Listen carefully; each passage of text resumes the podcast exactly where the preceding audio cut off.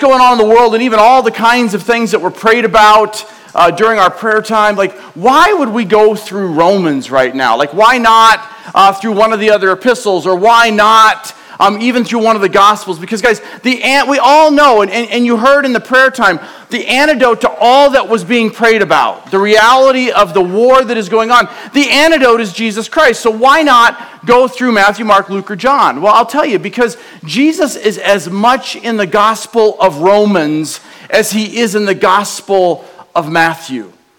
And we are going to see the antidote to all of our problems as we go through this amazing letter.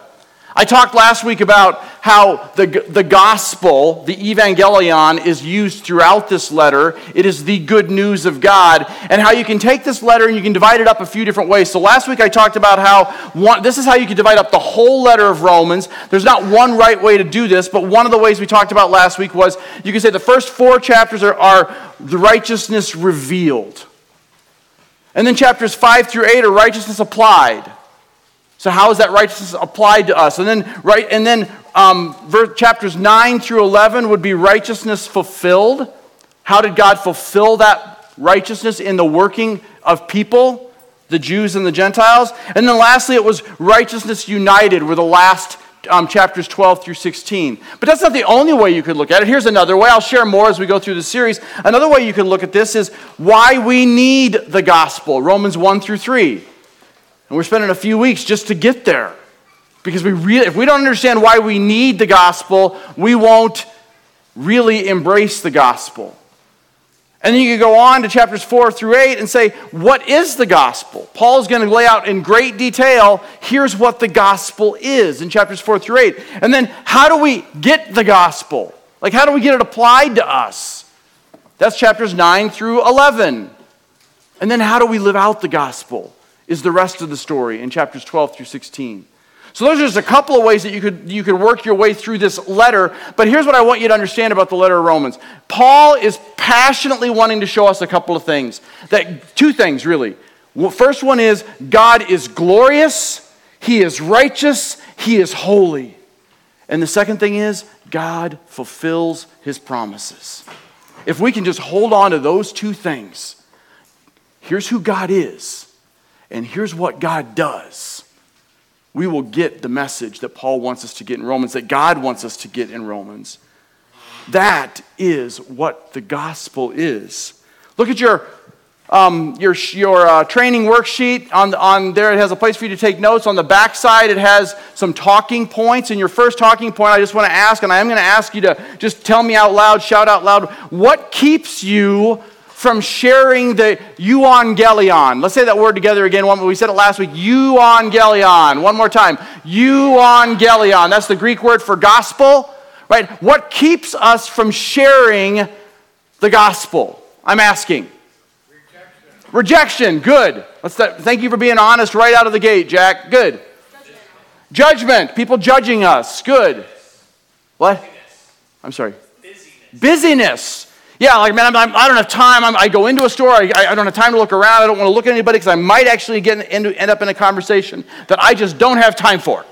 Right? Okay, good. What else? Fear. Fear. Good.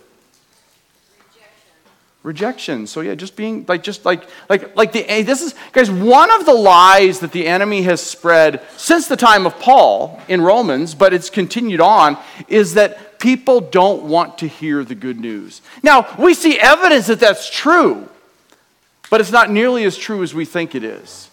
Right? It, what, what we have to understand, and even if they don't want to hear it, it doesn't keep us from having the responsibility of sharing it. And we'll talk about that when we get to our first point.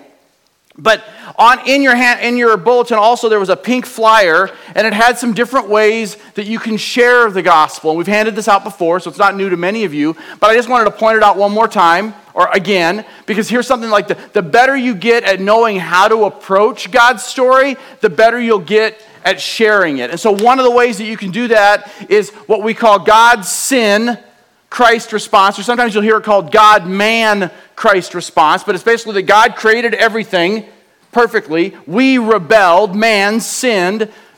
God's plan from that point, not from the New Testament, but from that point, was to send his son Jesus Christ to redeem back that which was lost. That's Christ.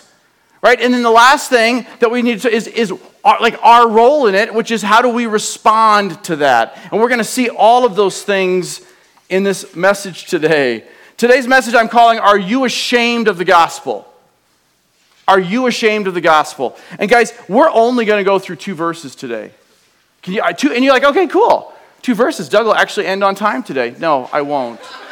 I'm just telling you right now, I won't. And some of it will be my fault, and some of it will be the Holy Spirit, and some of it will be Scott's, and some of it will be just who you'll. And yeah, it just, it just is. It is what it is. But guys, I had other places we were going to turn today to sort of make the. We're not even going to turn. We are going to be in two verses, and we're going to keep our nose in the book, because there is more in these two verses than we can get to today. Guys, five or six of the most important words in all of Scripture that are used throughout Scripture are found in just these two verses. I have not studied more for a message in years, and it was only two verses. I'm like, oh, even, even I was like, oh, cool. I'll have a short study week this week. And then I started digging, and I'm like, oh my goodness, you will never get to the end of the beauty that we're about to see. And so, how can two verses say so much? Well, here's how. If you open up your Bibles to Romans chapter 1, because that's where we're just now starting this passage, I, before we even get to the message, I just want to show you why these two verses are so critical and why the Holy Spirit inspired Paul to write them so um, with so much meat. Here's why. Look back at where we kind of where we ended last week. Look at chapter 1, verse 15. So here's Paul, I, Paul, the apostle. It's all a greeting. And then he ends his greeting part of the letter with, I am eager to share the gospel with you.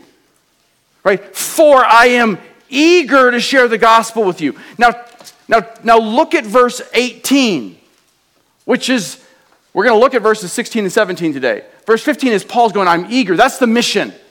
Now, here's why he's so eager. Verse 18 For the wrath of God is revealed from heaven the two verses in between are him telling us here's what really matters. Because these two things are true. The gospel is so good, I'm compelled to share it. And the wrath of God is so fierce, I'm scared for the people that don't know it. I want to tell you about it. And that's what verses 16 and 17 are about. So, the way this works, and I talked about this last week, Paul was, was, a, was a man of prepositions. And there are these four subordinate clauses, they call them in Greek. So it's saying, because I'm eager to share the gospel, and because the wrath of God is coming, here's some subordinate clauses that explain why and connect these points. And they're described in four fours. Four, F O U R, fours, F O Rs. So, what are those four fours? We'll take a look at what those four fours are. It's verse 16. For I am not ashamed of the gospel. That's one. For it is the power of God for salvation to all who believe. That's the other, that's the second four. To the Jew first and to the Greek. This is also our outline for today, by the way. Verse 17. For in it the righteousness of God is revealed from faith for faith. Now, the, the fourth for isn't actually the word for, but it's an implied for because he says there, as it is written, or you could say, for as it is written, the righteous man shall live by faith. So that brings us to our question today. So, so guys, I'm, I'm just going to tell you right up front there's a ton here today. I hope it feeds your soul and not just your head, right? But that is part of my fear, and I'm going to pray to that end again in just a minute that it would go from here to here. But, guys, understand that, that we can't just be people of theology.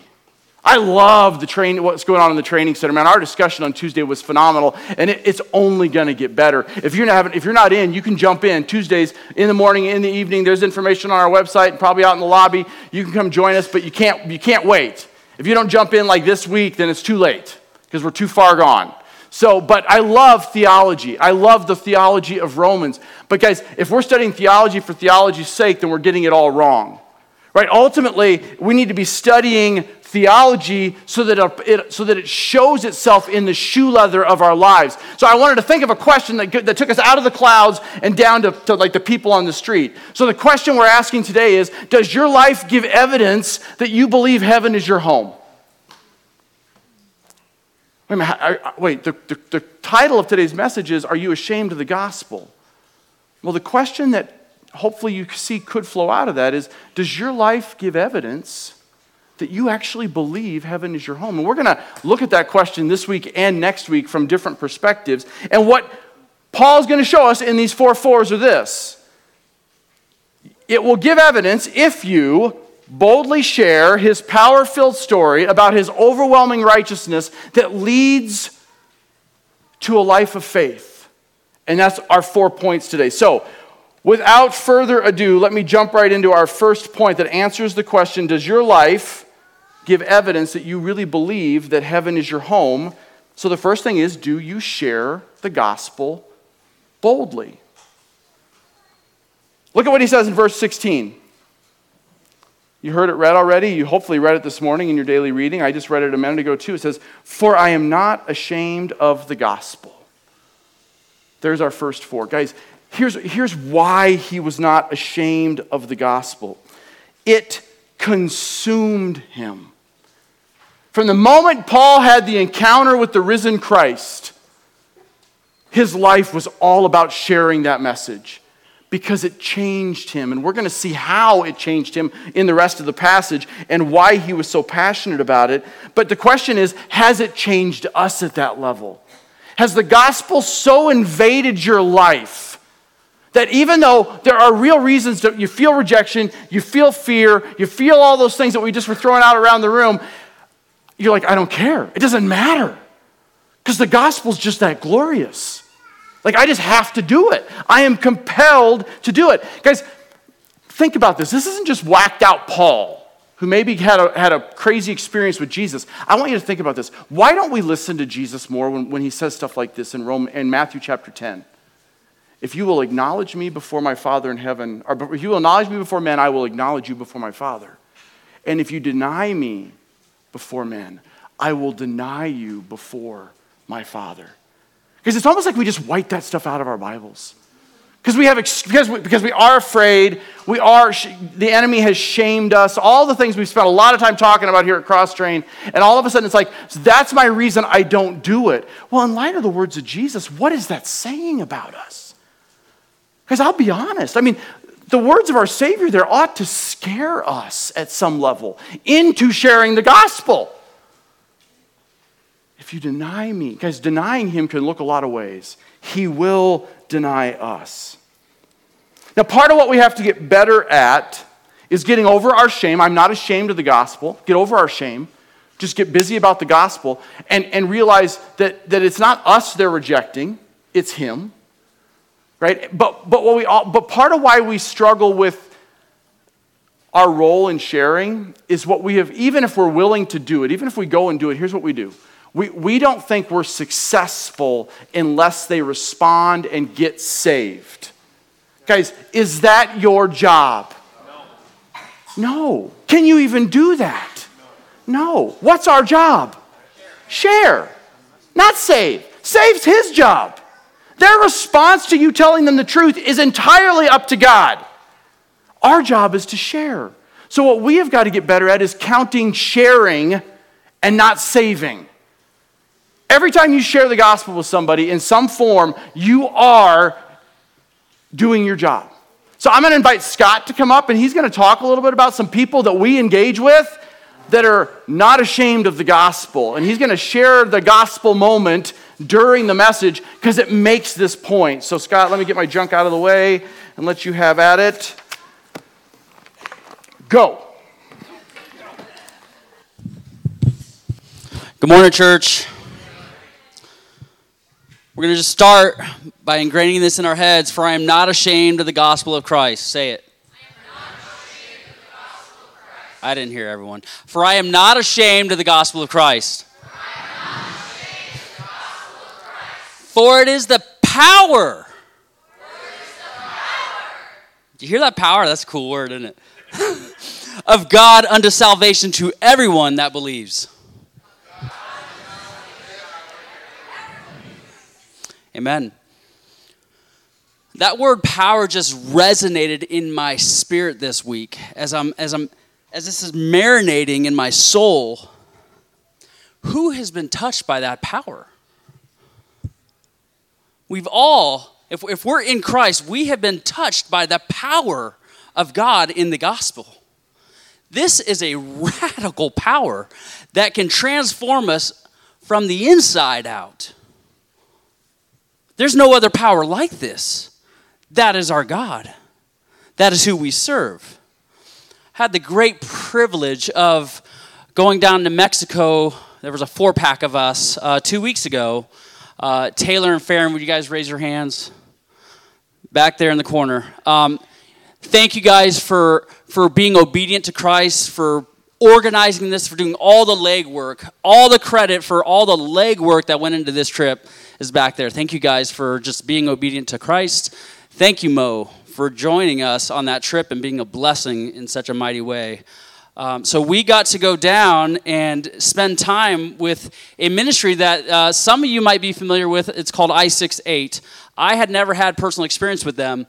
And so we went to go check out what God is doing in this community in Mexico, and I'm telling you, my uh, I'm blown away. I'm really. We've gone on other trips. We've partnered with other missions down there, and what we what we all saw was really something incredible. And I just want to try and at least give you some of what we experienced. Um, so, the first few slides here is going to be showing you the feeding center, and I'm going to totally mess up how to pronounce this, and Farron's going to correct me if I'm wrong. But this is called Pan de Vida. Did I say that right? Pan de Vida. All right, see? And so that means like bread of life or something. Uh, bread of life. All right, cool. And so, what is cool about this is that this is placed injected whoever has ever taken like a special recipe when they're doing their turkey at thanksgiving and they take a syringe full of of the good stuff and they inject it right in the middle of that turkey right that's what that's what i68 has done they've taken the sweet power awesomeness of god and they have injected it right in the middle of this community they're they're in it they're, they are a resource there. So hold on, go back a little. We're, we're sliding through some slides too fast. okay, so Panda, Pan de Vida, right? This is the feeding center, and this is just a, a, a young lady who said, you know what, I, I just want to be resourceful. I have some land. What might it look like for me to say yes to Jesus? And, uh, you know, maybe we could use my land here. And so I68 said yes let's build a feeding center. And so, four days a week, they're making food. And this is a very particularly difficult area in that neighborhood. It's like the hardest place in that neighborhood. So, if you go to the next slide, so for four days a week, they have people from the community just coming to get food. That's not the next slide. What in the world's going on here? Okay, well then just uh, okay. So there, so this is the area. They have benches there, right in front of this kitchen, and just people from the community come, and they they get a, a warm meal, and then they get to hear the word of God preached. And so um, here was us just engaging with the community a little bit prior to uh, the gospel being shared. So go to, to the next slide. One of the one of the really, yeah, go to the next one. yeah, this is not right, but that's right. we'll just kind of find it somewhere. Yeah, sorry, the story's all jobbled now. So, okay, so there's a picture in here somewhere that I want to get to, so just go forward. We'll just skip around a little bit. Yep, keep going. Let's, let's find it. We'll get there. We'll find it. I'm, I'm confident. Well, maybe we won't, but we're going to find it somehow. Okay, there's a picture that's corner to that, to those yellow benches that you saw. Uh, back one? Yeah, we probably should have. Yes, right here. Okay, so this is literally right across the street, catty corner to that feeding center. So this is an example of the desperate need of that community, where like like an injection of Jesus right into in a community that really needs him, right? And so, uh, I mean, there was a man that was crawling in and out of uh, like a that doorway behind the tree is like a just a blanket is what his door is. And the reality of what's gone on in this community is just utter destruction. We're talking about um, an absence of godly men in an entire neighborhood. Lots of broken homes, lots of split families. There's there's uh, three kids in this household over here. The same dad then has kids over in this household and maybe over here, right? Just a lot of brokenness. And I68 said, well, God said, right, right there. Inject me in right there.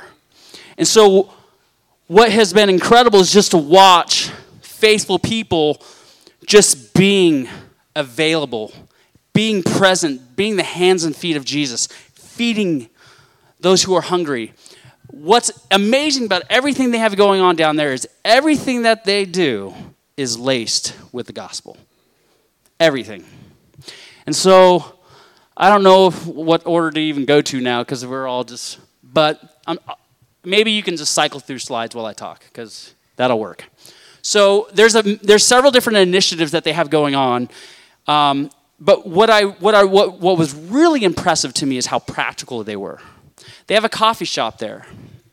And so people from the community and kids from the community, they come in and they get coffee and they hang out and, and there's places for them to sit down. There's a nice, um, there's a nice, uh, uh,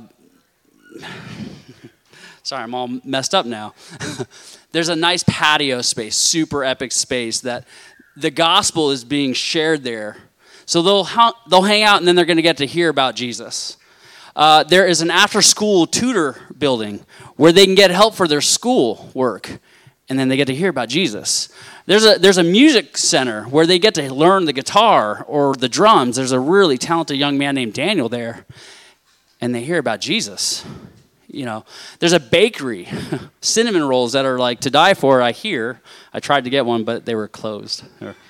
Their oven broke. So anyhow, we're going to go, so we're going to go back get some cinnamon rolls. All right. So, so if you want cinnamon rolls in Mexico, come with us.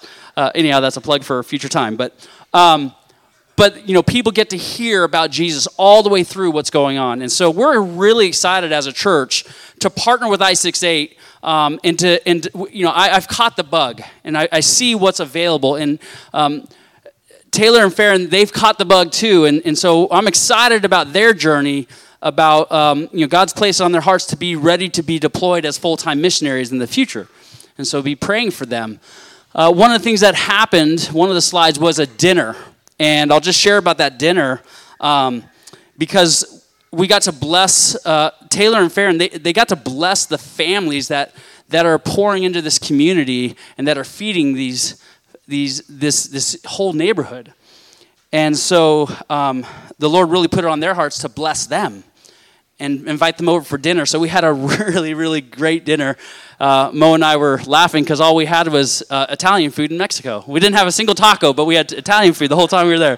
But it was really good. Uh, Farron made a, a, a, really incredible lasagna, and we had a really great time of fellowship and an, a really incredible time uh, of, of, an encounter with these families. And uh, so, two of these ladies, this lady right here, uh, let me see if I can get her name right. Um, this is Cecilia, uh, that's closest to us here.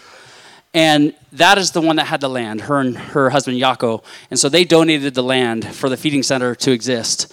And then um, over in the corner, there's Raymond and his wife, um, Teresita, and that's Cecilia's daughter. And so they're there in close proximity, living there as well, and are a blessing to that community. And then over here is Luis and uh, Nayala, Nayala. And so they live right next door to this feeding center. And so what was really neat as well is we got to be part of construction project. And so we got to put a help put a roof on uh, an extension of their home. And um, so that's some of what these pictures are. That when we got there, that was just open air. That was just big open air. So just in the short amount of time that we were there. So part of the things that they do, they do all of these very practical things, and some of what they do also is they they build homes. And I know that you, a lot of you have been part of those projects in the past. And so we're gonna we're gonna pray that God would uh, allow us to partner with them. And so if this interests you, we're gonna be putting together a trip. Uh, between now and summer is our goal, and I'll let you know the date for sure soon. But if this is something that interests you, we're going to look at what it looks like to join them and partner them and be the hands and feet of Jesus because we're not ashamed of the gospel of Christ. For it is the power of God unto salvation for all those who believe. And see, we have this privilege to share. We have this privilege to share. And so, what does it look like for us to do this, not just in Mexico, but also here? And some of the things that I thought about of how they've injected this into their community think about how we can make our homes available, right? Think about inviting your neighbors as they're watching the same news that you are. And they're watching some very scary things and they're destabilized to their core. Open your homes up. Be available. Be hospitable. Make some food. Invite them to church. Love on them. Um, listen. Just be available. We are the church for such a time as this. And we have the privilege to be able to not be ashamed of the gospel, for it is the power of God for salvation. Um, so I'm going to wrap up with that. Uh, one little thing, one thing you can do, all right? Call to action, all right? Who has an extra coffee mug that they're not using? Anyone? Raise your hand. All right, so bring them next week. We're going to collect them and those are going to be things that we can bless that I68 and that community uh, south of us, okay? We can bless our partners by bringing in some coffee mugs. Can we do that? Easy. All right, so we'll be in touch on all this. We'll tell you what's happening and what are the next things that we can do. But for now, be praying about how we can partner and join hands with our friends with I68. Thank you. Yeah, thank you, thank you. Yeah, amen. Like it's, um, I'm not going to belabor what Scott just said because we're going to be you're going to be hearing more about that like in the next few weeks, not in the coming weeks, but we're going to be um, like God is just stirring some in, in some really amazing ways. But but ultimately, here's where it started. It started with a guy named Scott, who's the, who started I68, who just decided I'm going to give my life away for the gospel. And it keeps going with people like Taylor and Farron, who are like, I just want to give my life away for the gospel. And that includes my stuff right? And so, and, and that's how the gospel goes forward. That's what Paul did. Why was Paul not ashamed to share the gospel? Because the gospel had completely changed him. Right? So the question, the first part of our thing was so if, if does your life, our question is, does your life give evidence that you believe heaven is your home? Well, one, do you boldly share? Like, do you boldly share and, and about, and it's the word that that Scott used a few times about his power filled story. So open your Bibles back up if they're not open, like mine isn't. And we're going to pick it up with our second point and see how, what, how does Paul describe God's power filled story? So look at the second half of verse 16, and we're going to just keep our nose in this book and we're going to plow through um, this next verse and a half. It says, For. So there's our second for. So for I am not ashamed of the gospel, for it is the power of God and salvation for everyone who believes, to the Jew first and then the Greek. Now, yours translation might say Gentile. It might even say nations, because that word can be translated. It's, it's, it's Paul's way. When he says to the Jew first and then the Greek, it's Paul's way of saying to all people, the whole world. And we'll get to more what that he he nuances that later in the letter. Like all this stuff gets fleshed out later in this letter, this long letter. But for now, just know that he's talking about it's the power of God into salvation for all who believes, anyone in all the world. Now let's look at those questions. Let's look at those words. Remember, I said four, five, six of the most important words in the Bible are found in these two passages. One of them is right there in the word power. So he says, I'm not ashamed of the euangelion, for it is the power of God unto salvation. There are six words in Greek that, that he could have chosen for the word power. Six different words that describe the action of something by powerfully. He chooses the word dunamis. Dunamis. Now, what does that sound like? Dynamite. Guys, is that why he chose the word? No. How do we know that? Because dynamite wasn't even invented then. Don't be one of those people that goes, well, see, Paul wanted it to sit, Paul wanted us to believe that somehow the gospel is like dynamite and blows things up, like it's so powerful. No, gunpowder hadn't been invented for like, like a millennium, like literally. Right? So, so what do you, the reason we call dynamite dynamite, TNT, which is trinitrotoluene, some chemical compound. The reason we call it dynamite is for the same reason Paul gives that Greek word to the, to the word power related to the gospel. Because TNT, all by dynamite, all by itself, is powerful. You don't have to ignite dynamite sometimes. Did you know that? Like, I don't know who the dude was that invented it. One of you probably does. I remember reading about him when I was in, when I'm a chemistry major. But, but guys, like, my guess is the first few times he put it together, it blew up in his face. He probably walked around without eyebrows because, because dynamite all by itself will start to sweat and it can, it can self ignite. Now, what does that have to do with the gospel and the power of the gospel? Because the word dunamis, the reason Paul picked it is because it's, it's a description of power that is that it is because of the very nature of the thing that it has power. So, in other words, it's not power like the power is displayed in its action. It's power because the thing itself, by its nature, has power. The compound TNT, by its nature, has power. The gospel, God's story, by its nature, has power. That's what Paul is trying to tell us right here. He's saying the gospel, it's, it's powerful. It's powerful like dynamite. But here's the difference in God's power. One, one of my favorite Greek scholars that I've been reading for a long time, his name is Spiro Zodhiates. I've quoted him before with a name like Spiro Zodhiates. You have to have, you probably need to be a Greek scholar. But he says this The gospel is not the dynamite of God. It is a sweet and loving message of mercy and grace, which the Holy Spirit in sovereign grace makes operative, makes it work, in the heart of the sinner elected to salvation before the foundation of the universe. So the gospel is the completion of God's story because of its very powerful nature in a life who God chose to be saved. Guys, it's what Paul talks, it's what Jesus talks about in Acts 1. What does he say? And you will receive, Acts 1 8, and you will receive power. Guess what word he uses there? And you will receive dunamis when the Holy Spirit comes upon you. And you will be my witnesses to the, end the, to the ends of the earth. So let's keep going. So it has this innate power in itself for something. For what? He tells us for salvation. That's the Greek word soteria. It's where we get the word soteriology. In our training center program, one of the things we're going to talk about is we're going to spend two weeks talking about the soteriology of God, salvation. It's a word that's used more than 15 times in the book of Romans. The soteria of God. But it's but but what does it mean? Well, Paul uses it primarily, get this. Paul uses it primarily, the word soteria, salvation, primarily to talk about eschatological salvation. That means salvation at the end. He's talking about it from we're transferred from this kingdom that is ruled by Satan as we prayed during our prayer time, and we are we are soteriad, transferred, saved to his kingdom. Does that make sense? At the end, for all time. It's a, it's a we, in the minute you are sealed in the Spirit, that, that transaction is complete. It's called justification. But he also, but he also uses the word soteria to talk about the power to overcome sin.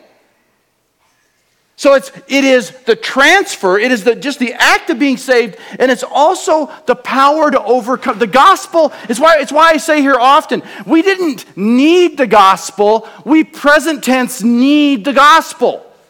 We need the power, the dunamis, the gospel, the euangelion gives to us just to get through today. Guys, Hebrews and Peter, they, they make this point just like Paul does. We've talked about this before that we are saved, we have been transferred, we are being saved, and we will be saved when He comes again. It's this picture between the, what is often called an inaugurated eschatology, which just means that the salvation process started when Jesus came and it will be consummated or completed when he returns. We're just stuck in this, and you've heard this term here a lot already but not yet space. It's already done. There's a part of my salvation that is already done and it cannot be undone. And yet there's this part where I'm not yet a finished work.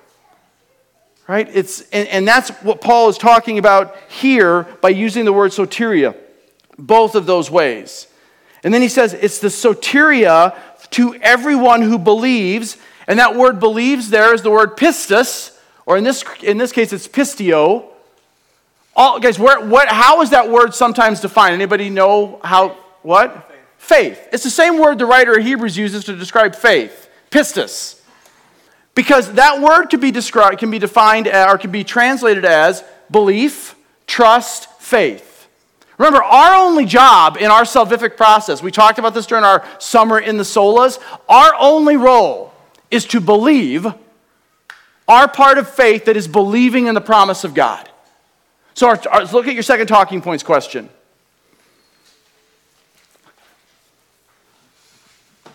And this was why you were given a white 3 by 5 card. I just wanted to give you a place to jot these notes down if you wanted to put them in someplace other than your note sheet.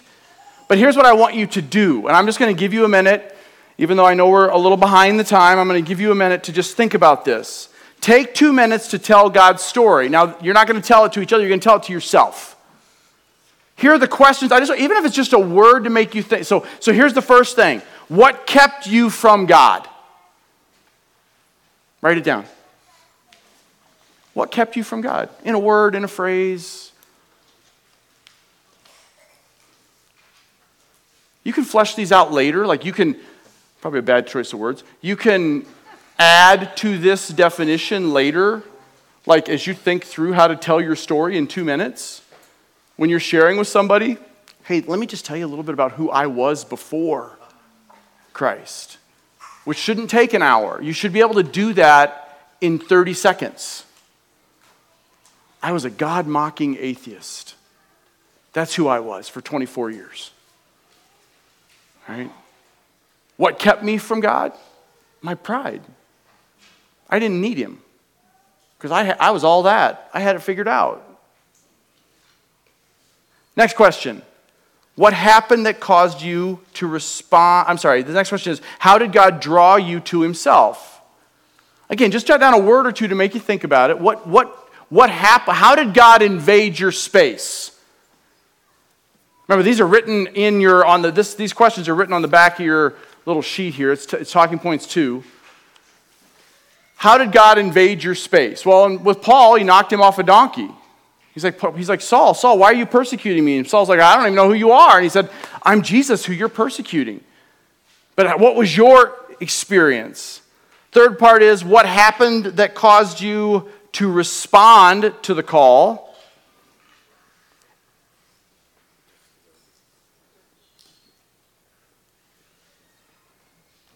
Maybe there was a major life event. Maybe there was, you know, maybe, I don't know what it was, but just, you know, you jot down a word or two. And then the last one is so, how would you describe your withness today? And guys, this is where we probably ought to spend more time as Christians.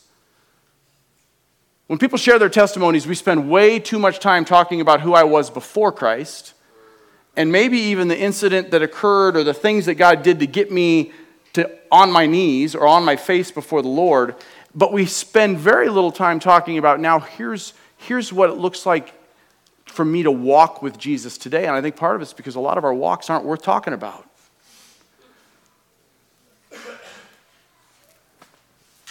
Okay, so does your life, which goes, so that last statement I made, does your life give evidence that you believe heaven is your home? If someone were to follow you around for 48 hours, if someone were to look at your Facebook feed or whatever your thing is and go back through your history, would they say, This is a person who is following Jesus to heaven? And if I follow them, I might get there. Well, do you boldly share his power filled story? So, do you, do you believe, do you even believe his power filled story? Here's our third point about his overwhelming righteousness. So we're on verse 17. Here's our third four. For in it, the righteousness of God is revealed from faith for faith. So remember, so remember where we came from. It feels like a long time ago in my brain that we were just talking about the first part of this. So, so he says, I'm not, for I'm not ashamed of the gospel, the good news For it is the power of God, by its very nature, the story, the message God has been telling, by its very nature, is the power to save anyone who believes. The question is how? Well, because in it, the righteousness of God is revealed. That word righteousness there is often, descri- is often um, translated in your Bibles as glory, holiness, set apartness. Right? So as he's saying, so the, so the glory of God is revealed in the gospel. The right, but, but Paul uses this word for righteousness, like it, it is used 40 something times in the book of Romans. That's why the title of our series is Righteousness Revealed. But righteousness is used by Paul three different ways. And this is important, guys. This isn't just a word study. I, I prayed a lot this week, yesterday, this morning. Don't let this just be a word study because, but words matter. The meaning of words matter. And if all we see is righteousness as the glory of God or our right standing with God, then we're missing one of the things that righteousness is. Because righteousness is those things. One of the ways Paul uses righteousness a lot in the Bible is just, it is part of God's nature. Just like holiness, just like glory, just like omnipotence, just like omnipresence, righteousness is just part of who God is. Another way that he uses the word is how, it appl- how he has applied it to our lives. So, righteousness is who we are now. Guys, you got to understand this. This phrase right here, for in it the righteousness of God is revealed from faith for faith, this is what made Paul Paul. This one sentence is what made the Apostle Paul be used by God more than any human beings who ever lived to turn the world upside down for the gospel. Literally, the fall of the Roman Empire was because of Christianity. And nobody picked up a sword. And they defeated the most powerful nation in the history of the world. How does that happen? Because the power of the gospel is living and active, it is real. And Paul was used by God more than anybody else to do that. Why? Because here's the thing this is Paul's story. Who was Paul before he was Paul? He was Saul, a self righteous Pharisee. He thought, he thought he was righteous. I'm righteous because I'm, I am, I'm Paul. I'm, an, I'm a Pharisee. He has this encounter with Jesus.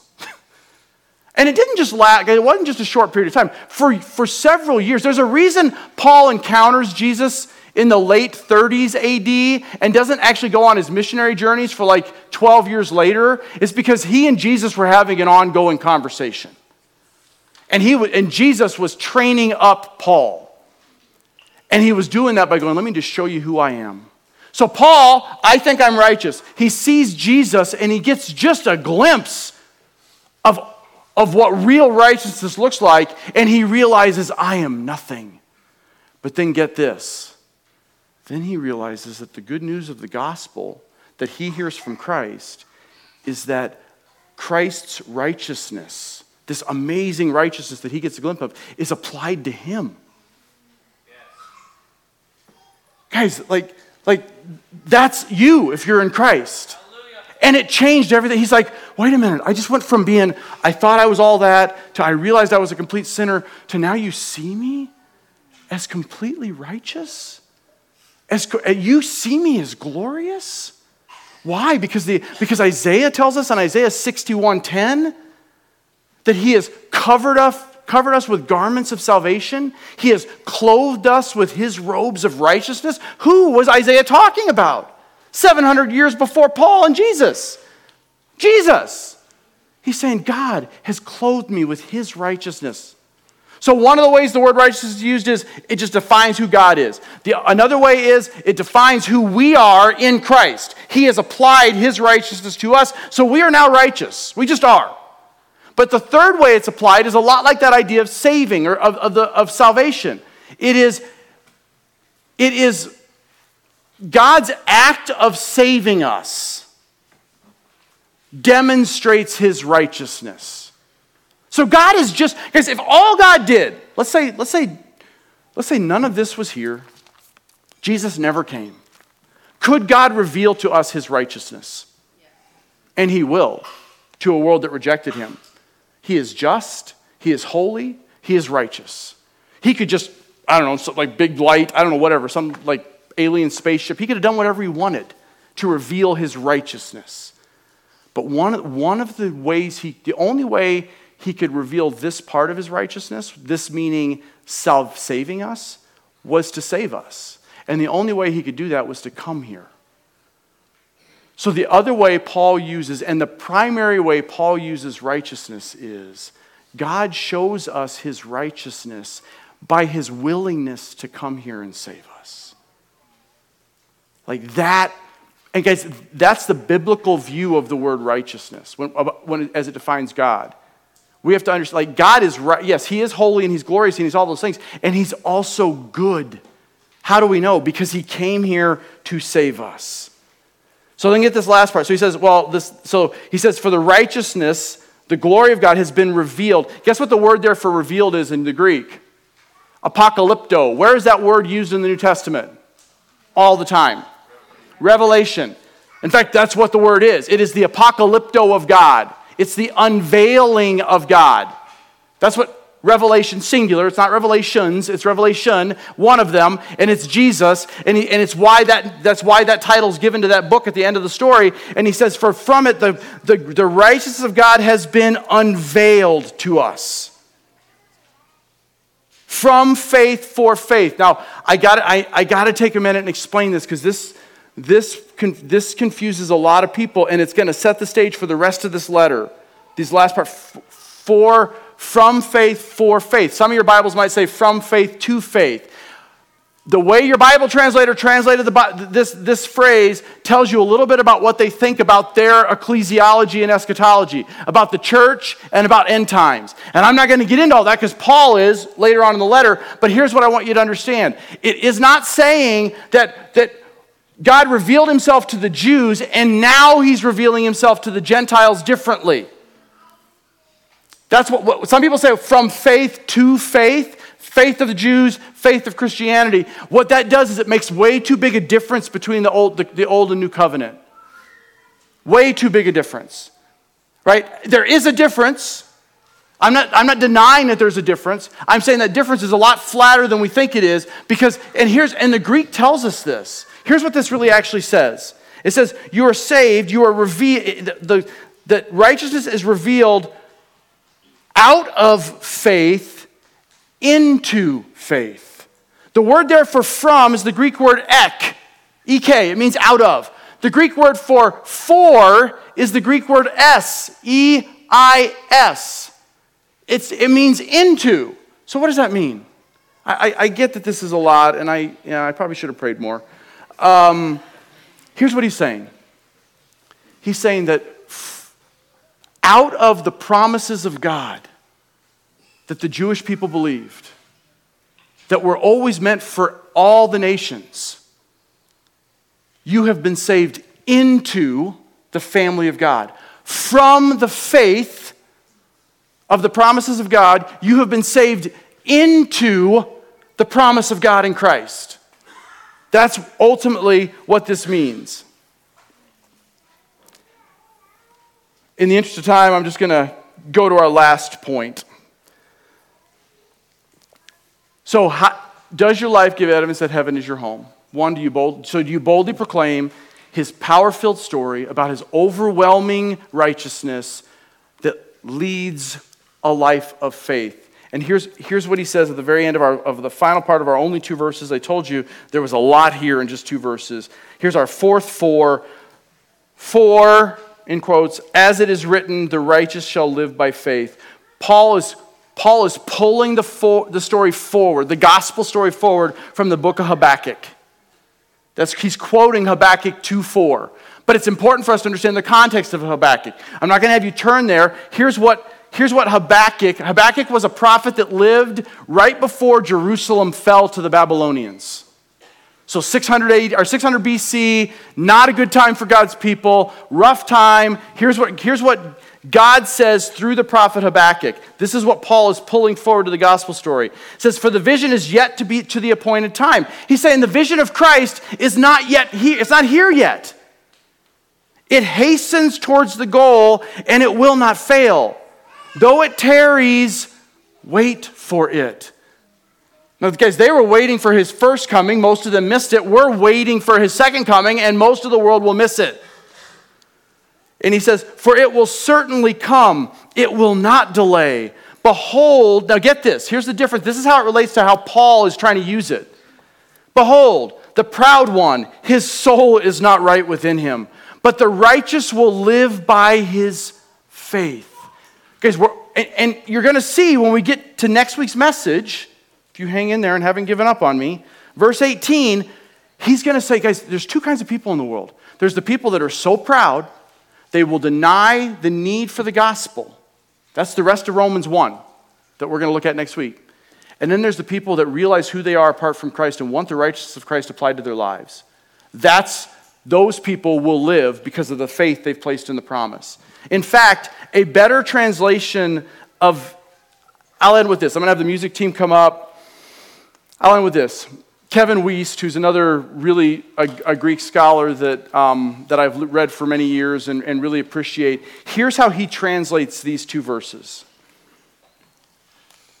He says, For I'm not ashamed of the good news, for God's power it is, resulting in salvation to everyone who believes, to Jew first and also to the Gentile. For God's righteousness, righteousness in it is being revealed, I get this, on the principle of faith, so based on the promises of God, to give faith, even as it stands written, and the one who is just on the principle of faith shall live. Guys, get, understand this. Remember where we started? The question Does your life give evidence that heaven is your home? We talked about these four fours. The reason the four fours are there is because in verse 15, it says, I am eager to share the good news with you. And then in verse 18, that we'll pick up on next week, Lord willing, he says, The reason I'm eager is because the wrath of God is coming.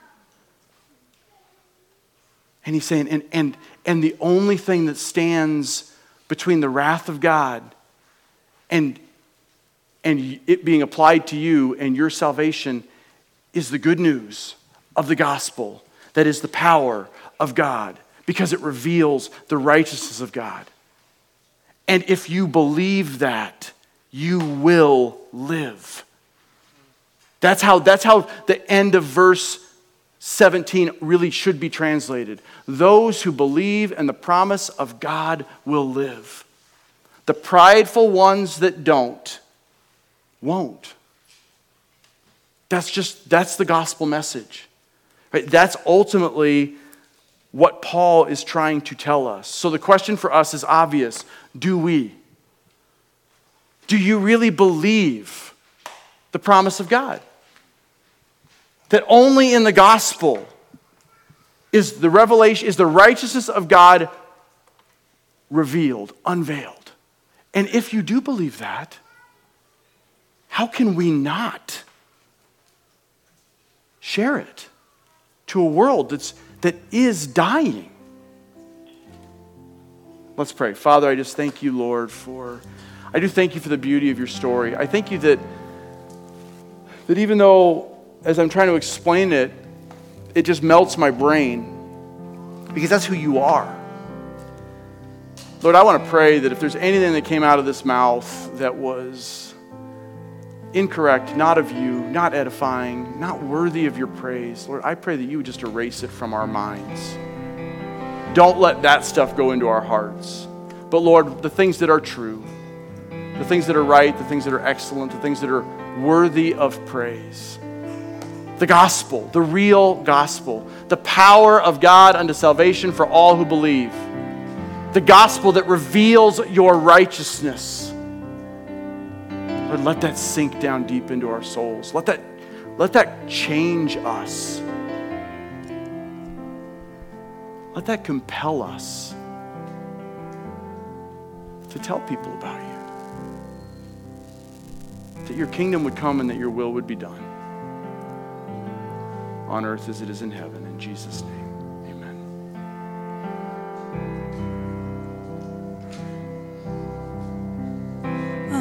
could